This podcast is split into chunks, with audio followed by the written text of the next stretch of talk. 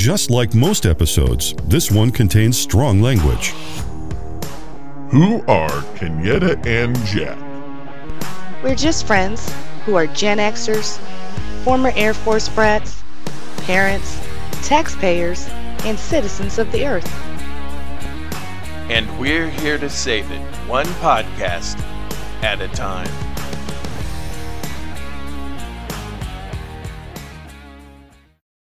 Hello and welcome to another episode of Kenyetta and Jack Save the World.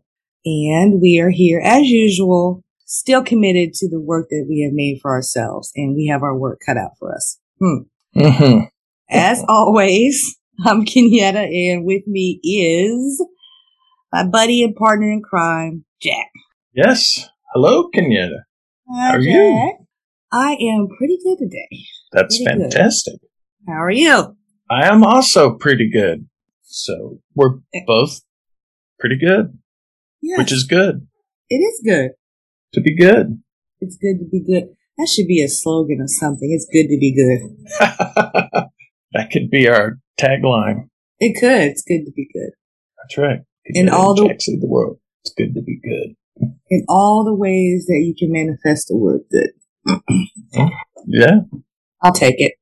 Me too. Got to start somewhere It with this crazy world. I don't even think that's an accurate term anymore. I just, I just don't know. I'm, I still Hmm. remain cautiously optimistic, but there are some days that I am tested. I I understand, Mm, and going to apologize to the listeners. There's a solid chance that you're going to hear some barking. Hi, Higgy.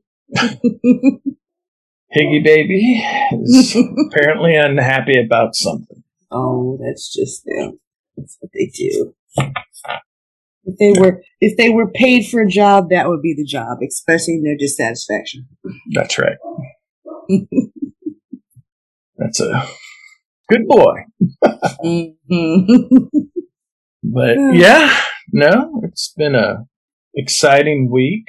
yeah. I was listening to something real quick before we get to WTF.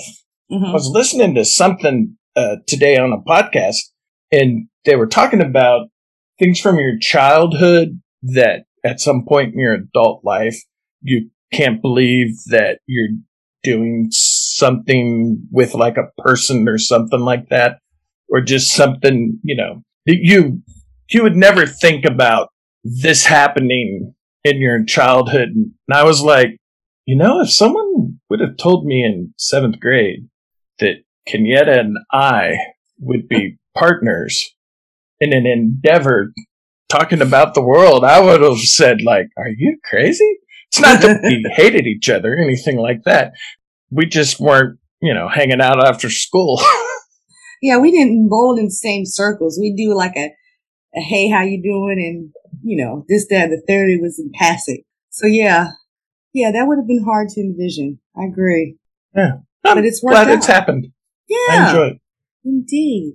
Anyway, I just found that interesting because I was like, that is so my life right now. I mean, just, I can tell you just from a year or two ago, I'm doing stuff I didn't think I would never would. So Yeah. Well, there's that. Me too. Me too. I mm. understand completely. Yep, yep, yep.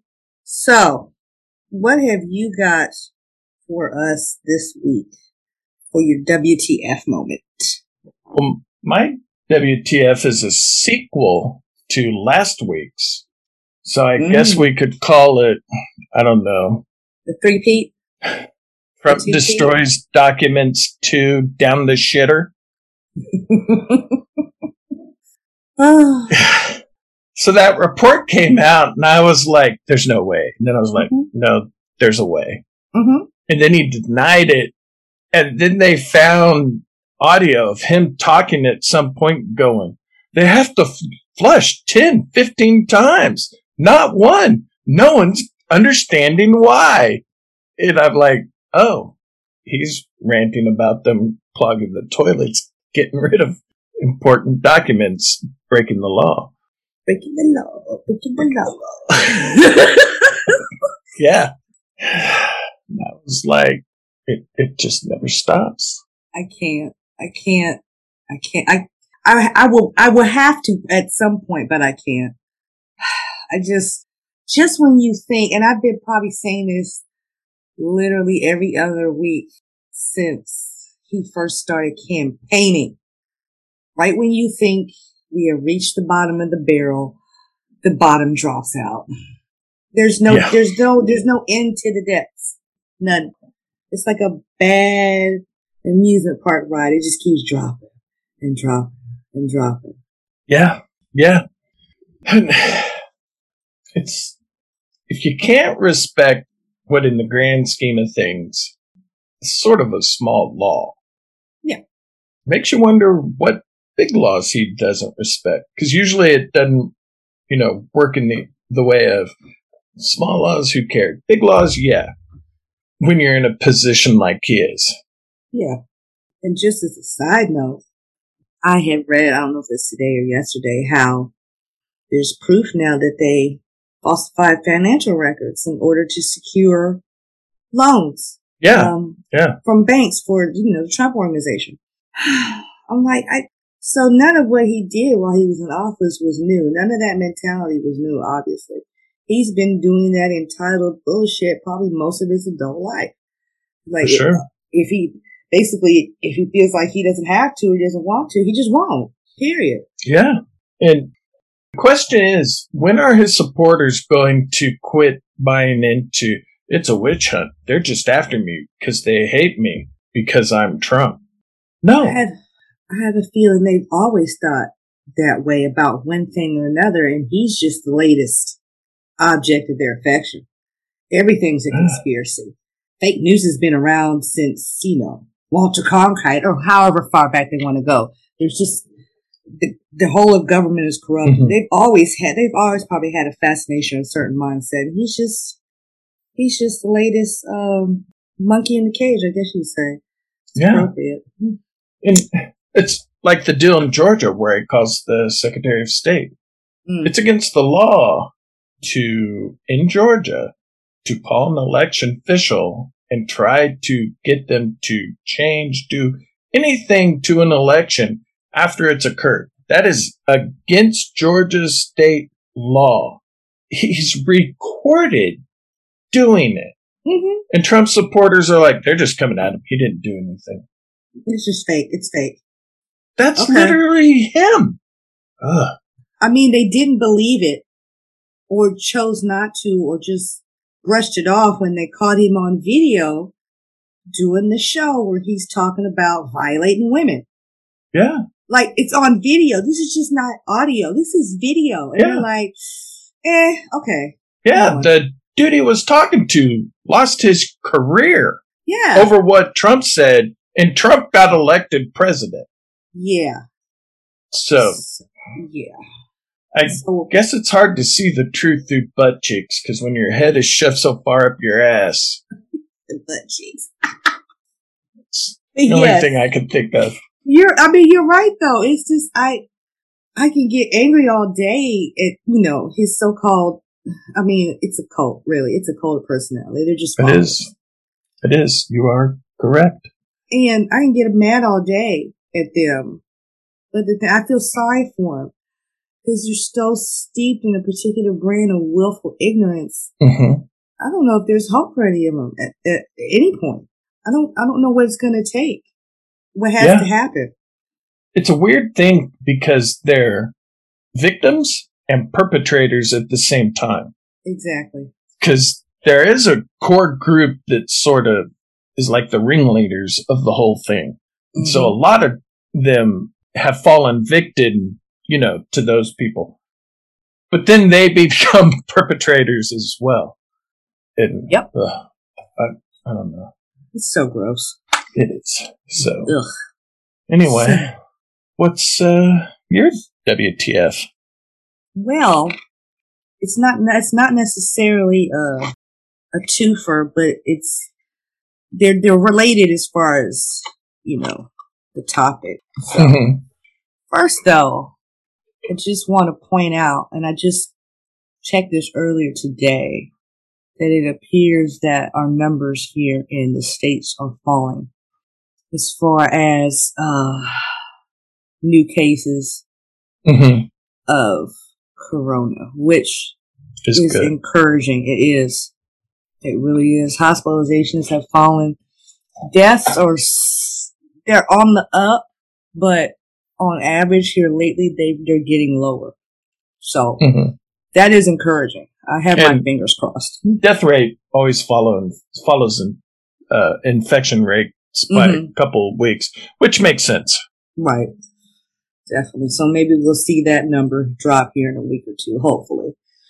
So that's encouraging. So related to that, Mm-hmm. is this clown face guy right here who goes by Michael Brandon Demarre. I, I don't know why they had to use his middle name. He doesn't need to be remembered that fondly. Mm-hmm. It was on a Friday flight from Salt Lake City to Portland, Oregon, when he removed a plastic covering over the handle on the aircraft's emergency exit, exit and tried to open the door. A flight attendant stopped him, made him let go of the handle, and he, he was physically restrained by the rest of the flight crew.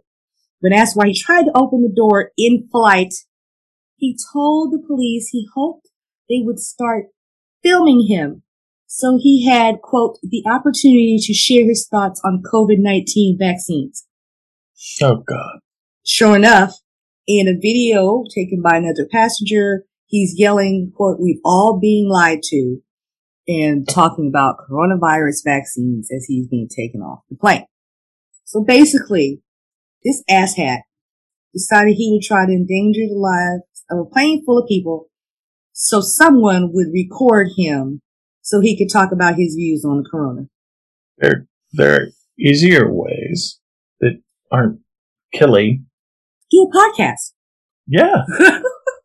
I mean, if we can do it, I mean, really, just do it. You literally could probably do a year's worth of podcasts each week talking about nothing but your twisted views on the coronavirus and all the things related. Yeah. You could do that at this point. Do that, guy. Do that. Mhm. Do an Instagram live every single Mhm. day if you want to. Why are you endangering people on the plane? yeah. Why?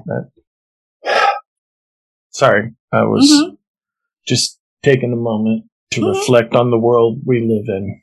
hmm And but on a related note, hmm can remember the whole "Let's Go Brandon" thing that yeah. fortunately has run its course? hmm Can we start saying "Let's Go Marjorie" for someone who's an idiot? Oh, that would be funny. See if we can get that to trend. See how we can make that happen. Yes, That would that would amuse me me too. thoroughly. Oh, on a related note A related, related note. about Marjorie, one of my other fave conservatives, Candace Owens, tweeted Sunday that she thoroughly enjoyed the Super Bowl halftime show. I saw that. People were like, "Did she get hacked?" right? The exact opposite of that fellow Charlie Kirk that what did he call it? Sexual tragedy, sexual trauma, whatever it was. I, I, I don't even, I don't even understand how he was triggered so hard. I'm like, this has to be personal for him. What is he talking about? I know. Now I've got to go look it up because whatever he called it is a great name for a band.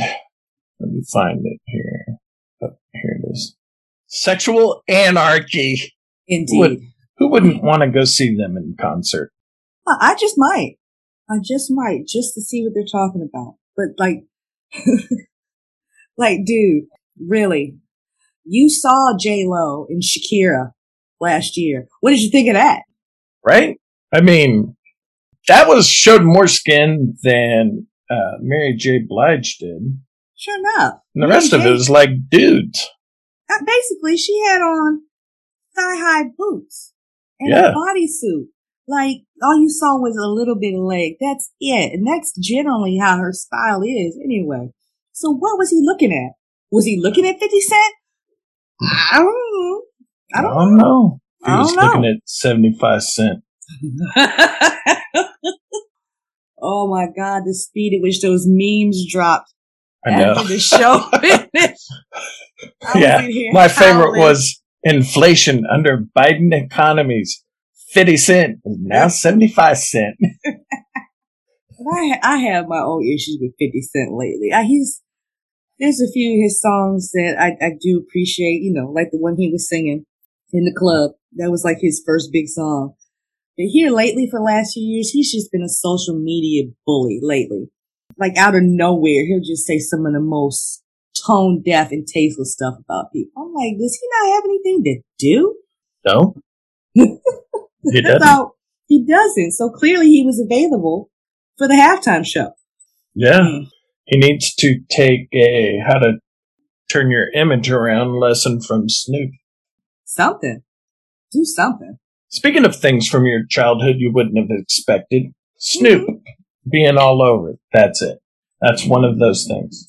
That's absolutely one of those things. And Snoop's my hero. He he's the embodiment of what I'm trying to get the working world to do, and that is embrace the business casual sweatsuit. I mean, why not? Yeah. And from what I understand, because he is um a Crip, one of the Mhm. gangs out of LA, you generally have seen him in, in his videos. He'll usually have a bandana hmm in his back pocket. And allegedly he was told by NFL officials, do not put a bandana in your back pocket. What did he do? He came out in a bandana pattern sweatsuit. yep, Two points for Snoop. he did. and but they were Ram colors, so he could say, "I'm representing the Rams." Either or. But people who knew, knew. Yeah. They Yeah. knew. Yep. All I know is we as a country need to end workplace anti-comfort practices. I mean, really. Normalize the business casual sweatsuit. I don't see a problem. I don't either. Why the fuck do we have to wear Dockers and crap? Because, quite frankly, I have been spoiled since working from home because that is my outfit for the day. Right. When I worked from home, I proved I could do the job in nothing but, you know, sweat shorts, a t-shirt, and my robe. Mhm. I should be able to wear that to work. I don't see why not. I just don't see why not. Well, that went in a fun direction, which I'm Did. glad about. It, after, after the usual weekly dose of ridiculousness, yes, I appreciate the fresher air. Yeah, me too. Me too. Especially since I have a feeling you're about to tell us some serious stuff. I am. And, and I've, I've told you before, but for our audience, I went back and forth and back and forth and forth again on who I wanted to profile this week. Mm-hmm. There were just so many good, good life stories out there to talk about. But this one, actually, I was, I finally settled on this story after watching The Peacemaker. Mm-hmm. Oh, figure. wow. So, so I am going to talk about today, and this is probably what our, our final episode of our uh, Black Histories American History series. Mhm. But today, to close us out on that, I'm going to talk about Marsha P. Johnson. Marsha, Marsha, Marsha. Mm, Sorry, I couldn't help it. I know. she was an activist, performer, self-identified drag queen, and self-described survivor. And Mhm. she is most known as a very prominent figure in the, um, oh my God, I'm sorry. My brain just fried on me. On the gay push for, uh, rights back in the 60s and 70s. Mhm. So, a little bit about her. She was the fifth of seven children and was born Malcolm Michaels Jr. on August 24th, 1945 in Elizabeth, New Jersey. At the age of five, she began wearing dresses, but was teased and bullied so bad by other boys in the neighborhood, she stopped. Mhm. So there was periods obviously in her childhood that she already knew, you know, who she was and she was Right. struggling to try to, to try to go in that direction. But of course, unfortunately, the people around you make that hard. So Mhm.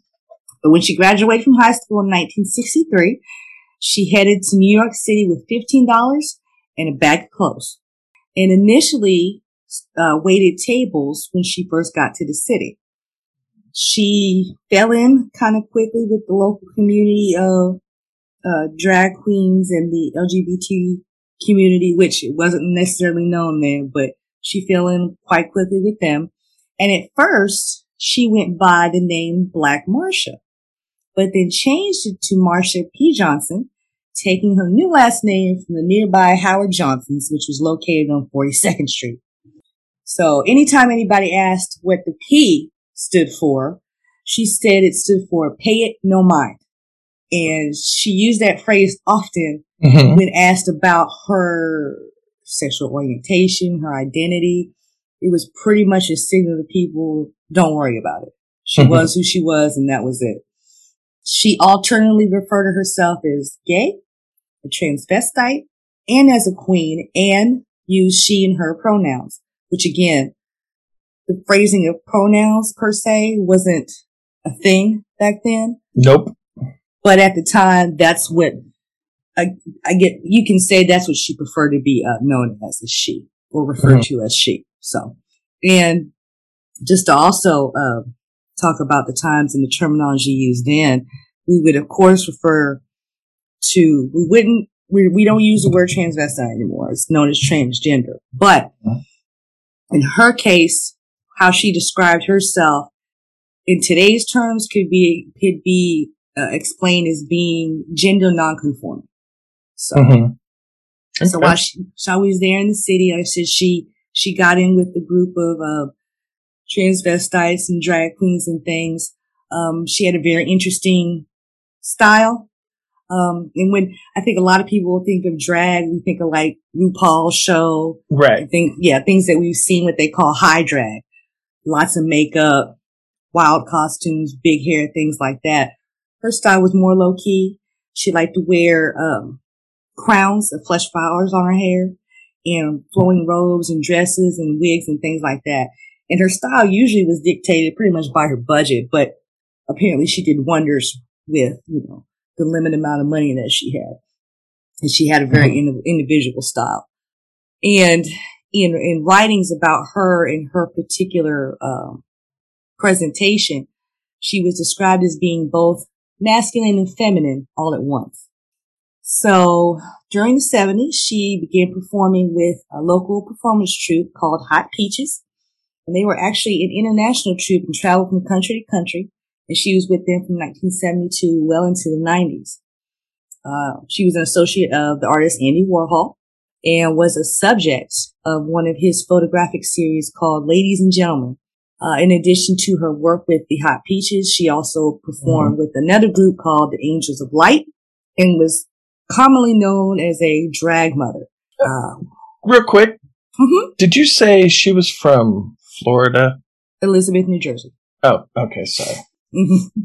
I say that because, um, God dang it, my mind just drew a blank.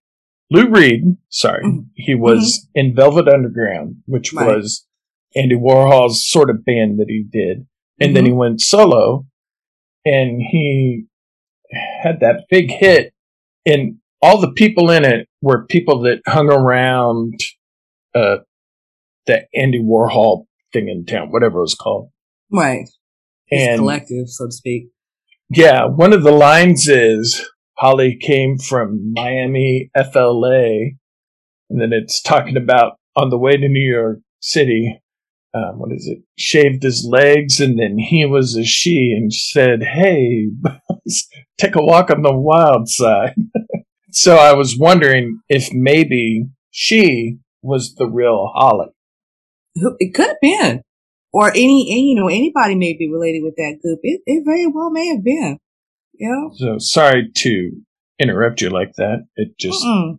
struck me as you were saying. And the song's Walk on the Wild Side hmm, maybe worth investigating. Okay. So, um, in the neighborhood, she was known as a drag mother, constantly helping uh, homeless and struggling LGBTQ youth, mm-hmm. which. Unfortunately was a common thing, especially during that period of time. Um, as we know, far too often, um, young people that struggle with their orientation and identification are not supported by their mm-hmm. families mm-hmm. and often or are put out and don't have places to go. And she was dedicated to making sure that they had support and protection. Mm-hmm. And, and that uh, mindset hers comes up later on with the organization that she later founds. But uh, through most of her life, unfortunately, she struggled with mental illness. And while she was usually described as being warm-hearted and very supportive, her friends and acquaintances do describe uh, her having moments when she became real aggressive and violent.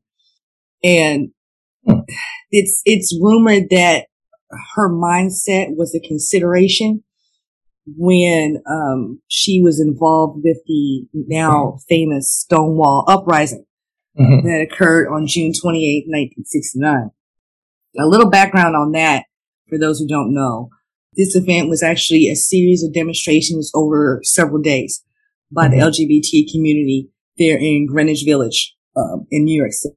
And it started off with a police raid at the um, Stonewall Inn, which was a, a gay bar Interestingly enough, and this is I found out doing my research, many gay bars were owned by the mafia during this time. It makes sense. It makes sense though. Hmm. Mm-hmm. So, and, and the thing was is that there had already been tense relations between police and the LGBT community for years. Mm-hmm. They got harassed on the streets. Many of the bars and places that they hung out were frequently raided or right. overly monitored. So there was already tension between these two groups anyway. So the place was raided on June 28th by the police who went into the, uh, the inn or the bar, pulled out mm-hmm. about 200 people in the street and got violent doing it. But this time they fought back. So over the, over the course of the next several days, here and there in that area, various fights, uprising demonstrations broke out and continued on. And this was the first major push in the um, gay liberation movement, as, as it was referred to during that time.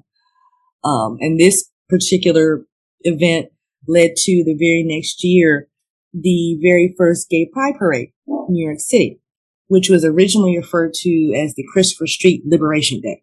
Hmm. So what uh, Ms. Johnson had to do with it, and the stories apparently differ even in the various sources I looked into, some stories were that she was in the, in the bar when the, the cops came in and started messing with everybody, picked up a shot glass and threw it at a mirror behind the bar, screaming, I've got my civil rights. However, Johnson herself claimed that she wasn't even there at the time, that she didn't show up until later in the evening after the rioting had started. Hmm. And to reference back to her, her mental state. Um, some scholars who have researched her and the, the Stonewall incident think that she wasn't given proper credit as being, I'll say the word instigator. It's not mm-hmm. necessarily mm-hmm. a bad thing in this case. They don't properly credit her as being an instigator because her issues may have been a deterrent to the movement.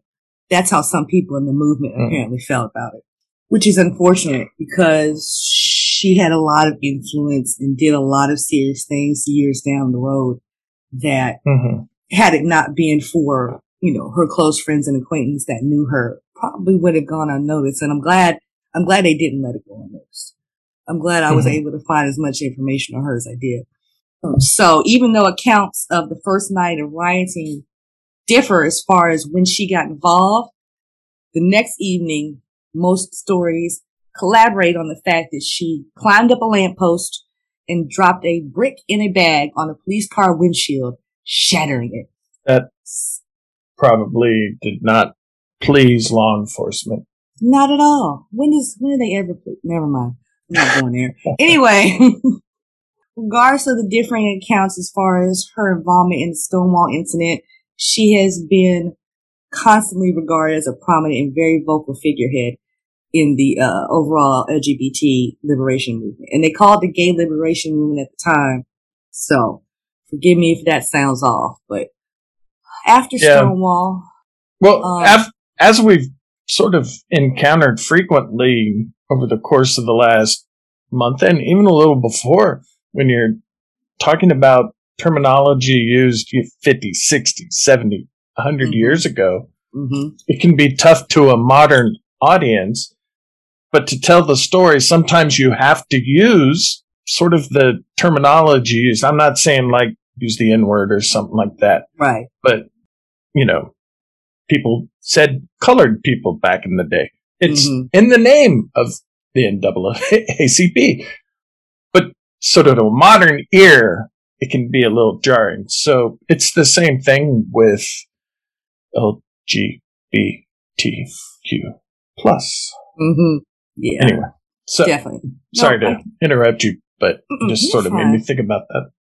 No, that it makes sense. It does. Um, and like I said, that's in all the research I found. That's what they referred to as the gay liberation movement. And it's Mhm. interesting as I was reading it, it pointed out several things that you know could have led me down a big rabbit hole, but I only went in but so far. Mhm. And it's interesting how the face of the, the movement changed, um, going from the 60s into the 70s. So, yeah. Um, in Ms. Johnson's case, though, her and her close friend, Miss Rivera, co-founded what was called the Street Transvestite Action Revolutionaries, otherwise known as STAR, which helped homeless LGBT youth find shelter, support, and protection, mostly from the police. And what they would do is find physical locations where they could house these, these kids, make sure they got fed, they had shelter, that they were protected, weren't out in the Mhm. streets at all times of the night. In the first place they set up camp was in the back of what they thought was an abandoned truck. And one evening when Miss Johnson and her friend go out to go shopping to bring some food back to the kids, they found out the truck was not abandoned and they came around to just in time to see the truck start driving off. So all the kids had to jump off and they had to relocate to another building, which they had to do often over the years because unfortunately in, in these cases and during these times, um, the only way a lot of these folks had to make money was in sex work. Mhm. So it wasn't a lot of money. So they were always constantly trying to make money to keep up and make sure they could take care of these kids. So they often had to jump from building to building to building. And unfortunately, the, uh, the organization, uh, was disillusioned sometime, I think in the late seventies. But for what it's worth, again, knowing the, uh, the atmosphere, especially back then and the attitudes towards younger people that were trying to discover themselves, I find that kind of endeavor amazing. That she was such a person that would sacrifice herself to that extent just to take care of, of kids that needed it the most. Mhm. So, in addition to uh, the STAR organization, her and Miss Rivera also co-founded the Gay Liberation Front, which again made an effort to make clear that all ethnicities, everyone was welcome to Mhm. help support the movement. Also, when in 1980 she found out she had contracted HIV, she also became an AIDS activist as well. So she definitely stayed busy and very vocal as far as trying to make a change and making sure that her community was seen and heard and treated humanely. Mhm. Unfortunately, though, that all came to an end in 1992 when on June 6th, her body was found in the Hudson River. And police initially ruled it a suicide. Despite her mental issues, which unfortunately she still had been having trouble with, friends and acquaintances, acquaintances stressed the fact that she wasn't suicide. And they knew Mhm. better and they pressured them to, you know, re-examine the case Mhm. which they did, but it wasn't until 2002 that they changed the cause of death from suicide to undetermined. And from the sheer persistence of her very close friend, Sylvia Rivera, um, the case was reopened in 2012, but no progress up until this point has been made as far as resolving it. And there apparently was some physical indications that this was not suicide, which was like a uh, some damage to to the back of her head. So Hmm. there were some serious indications that this was not a suicide, and I tend to believe it. I, I really do. Again, considering considering what tends to happen to very vocal and prominent people at the head of any kind of revolution. There's going to be people that don't want to hear that. And I, I hate Yeah. to say it, but Well, it's true. It's true. but both Miss Johnson and Miss Rivera, who uh, who she passed away in 2002, they had a public monument de- monument dedicated to them and all their work that they did established in Greenwich Village in 2019. Oh, that's cool. Mm-hmm. It's very nice. Yeah. I've seen Yeah. pictures of it. It's very nice. I was so sort of stricken um, by the fact that you said she was diagnosed with HIV in 1980. I believe it was 80 in, in, if I have to, I'll come back and, and make a correction. I believe it was 1980. Yes. but 12 years. Because obviously, someone, whatever the means is, it was 12 years she lived with HIV AIDS, which in that time frame was practically unheard of. That was a long time. it there are cases i mean for all the for all the cases we've we've heard about you know someone finding out in january and then unfortunately they, they passed for the summer yeah there was a lot of cases like that during that time so in her particular instance yeah she was fortunate she really was and i think maybe she knew she had a purpose in there somewhere so that's just my opinion on it. But I thought hers was a very extraordinary story, especially Yeah. the fact that it covers what we call, like to call intersection, intersectionality Mhm. in that she was a black woman, but also transgender. And she did a lot of, again, a lot of, uh, there was a lot of support and, um, consideration and protection for people in her community that were going through the same things that she experienced. So I felt like Yeah. she was definitely worth talking about today. So Yeah, no, I'm glad you did. Uh, sort of on the HIV AIDS note, apparently they're getting close to human trials. I know this will make some people mad, but a vaccine for HIV AIDS. Apparently they're getting pretty close to that. Um, I, I don't know if it's going to eat your DNA or if you myocarditis or hemorrhoids or whatever it is vaccines cause today. But apparently that's close, which is fantastic and great news. Mhm. I, I hope it comes to fruition oh yeah, absolutely. pretty quick. I mean, the fact that we, you know, we've, we've had years, we've had, I'd say almost a generation's worth of people hmm that have been living with HIV, but they've, they've been fortunate enough to be able to receive the best treatment for it and Yeah. have been able to live with it relatively symptom free. And I, I love that. I, I love that we've already come to that point. It was hard fought. I'll tell you Yeah. that. Yep. But, um, I, I love the fact that in this particular case, modern medicine won or is winning. Mhm. So yeah, I would definitely love to see that. Where that'll make the biggest biggest difference is Africa. Oh, Africa yeah. has crazy rates of HIV A and that would just be a game changer. over there. Absolutely. Absolutely. Um, for So more, for more information on um, Marsha P. Johnson, we're going to have some links in the show notes. Also, there is a documentary still currently on Netflix, The Death and Life of Marsha P. Johnson. oh, Mm-hmm.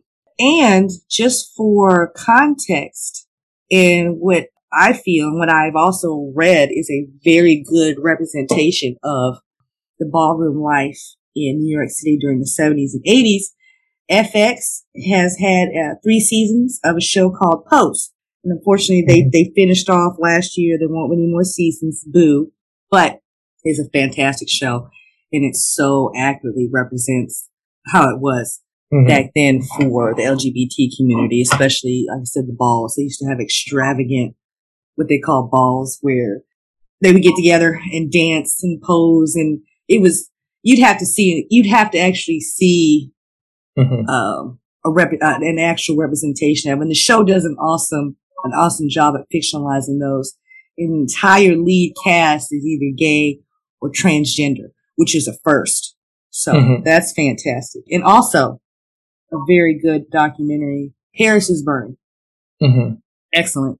So in case you guys were interested in looking a little further into the LGBT community, I think those are really good uh, places to start. So. Yeah, yeah, that's fantastic. Great information. It's always great to learn about somebody that is, I don't know, tip of the spear. Yeah. So, definitely that. Um, if I may, real quick, mm-hmm. six months ago or so, I was watching a documentary on the development of human babies in the womb. Mm-hmm. And it's, I don't know, like three or four episodes, something like that. And I don't know how they did it. They got a lot of really cool footage from actually in the womb. But as they're discussing it, they're talking about each week these milestones are what happens. So you know that all humans are born female, or not born. Uh, start out as start out as female, right? And then at I think it's six weeks, something like they get the hormones right.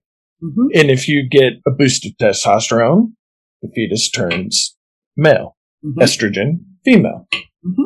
There's a second time that happens though, at like 19 weeks. But the difference there is it doesn't sort of affect the body, it affects the brain. So they think what happens sometimes is it could already, you know, be physically a male. And then when the hormones come to the brain part, it either sends too much estrogen or vice versa. And that's one of the sort of, they think, scientific causes perhaps of why somebody who's transgender always feels like they're the wrong sex. Mm-hmm, mm-hmm. And it's because their brain got the hormone for the, you know, the other sex. Mm-hmm.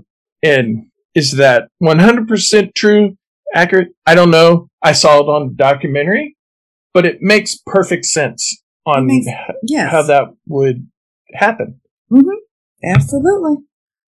So absolutely, and actually, just kind of shores up my my theory about these things that I've had for years. So yeah, I believe it. I'm gonna go ahead and believe it. Yes. Okay. yeah. you know, it's one of those things, and I thought, yeah, that, yeah, that makes sense. I like that. I need to keep. I need to keep abreast of these things. Honestly, because sometimes I get did, I space out at, at science speak, but yes, that's that's interesting news. I like that. Did, did you just use the word abreast yes, on yes. purpose because no, we were talking no. about sexes? it may have been subconscious, but on purpose, no. and it would be you that caught that. I caught it two seconds after I said it. I'm like, you better not say anything. Oh, no, you know I'm going to. I'm going to.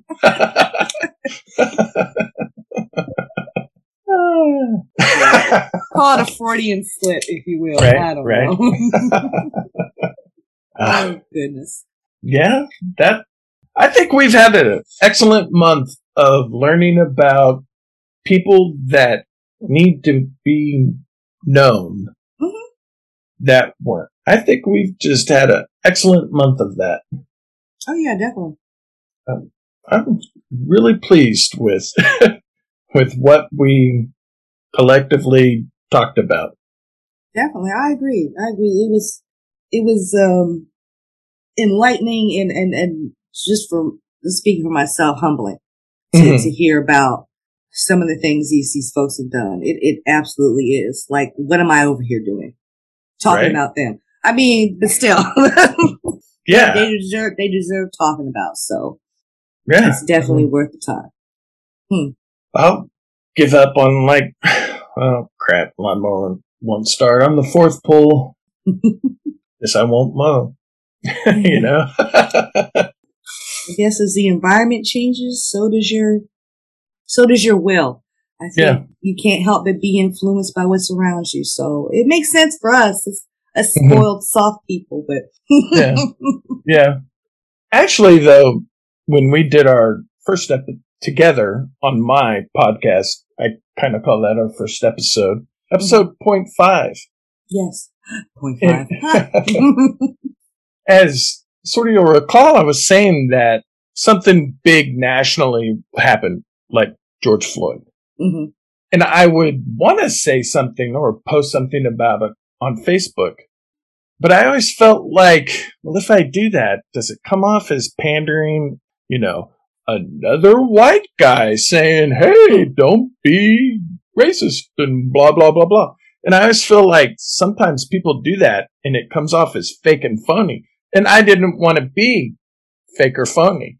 Right. So I like froze. it just didn't Mhm. do anything. But doing this podcast, I've got out of that mold or thought process. So that's a good thing. It, it can only come off as pandering to me if you weren't about that life before. And then all of a sudden it happens. You're like, you're like a big open wound. Oh my God, I'm in, I'm in solidarity. And then after it passes, you don't talk about it. That's pandering to me. Right. If your if your attention and concern about it is consistent, it's not pandering. Not to me. That's just my Right. opinion. Yeah. Well, as we discussed it back then, but hmm And I'm curious how many other people sort of get trapped in that, like I did, where you just sort of freeze so you don't do anything. Here's a here's an interesting little bitty story. Um, one time at my job, um, there was a group of us sitting around. We kind of like taking a casual break, chit chatting about random stuff.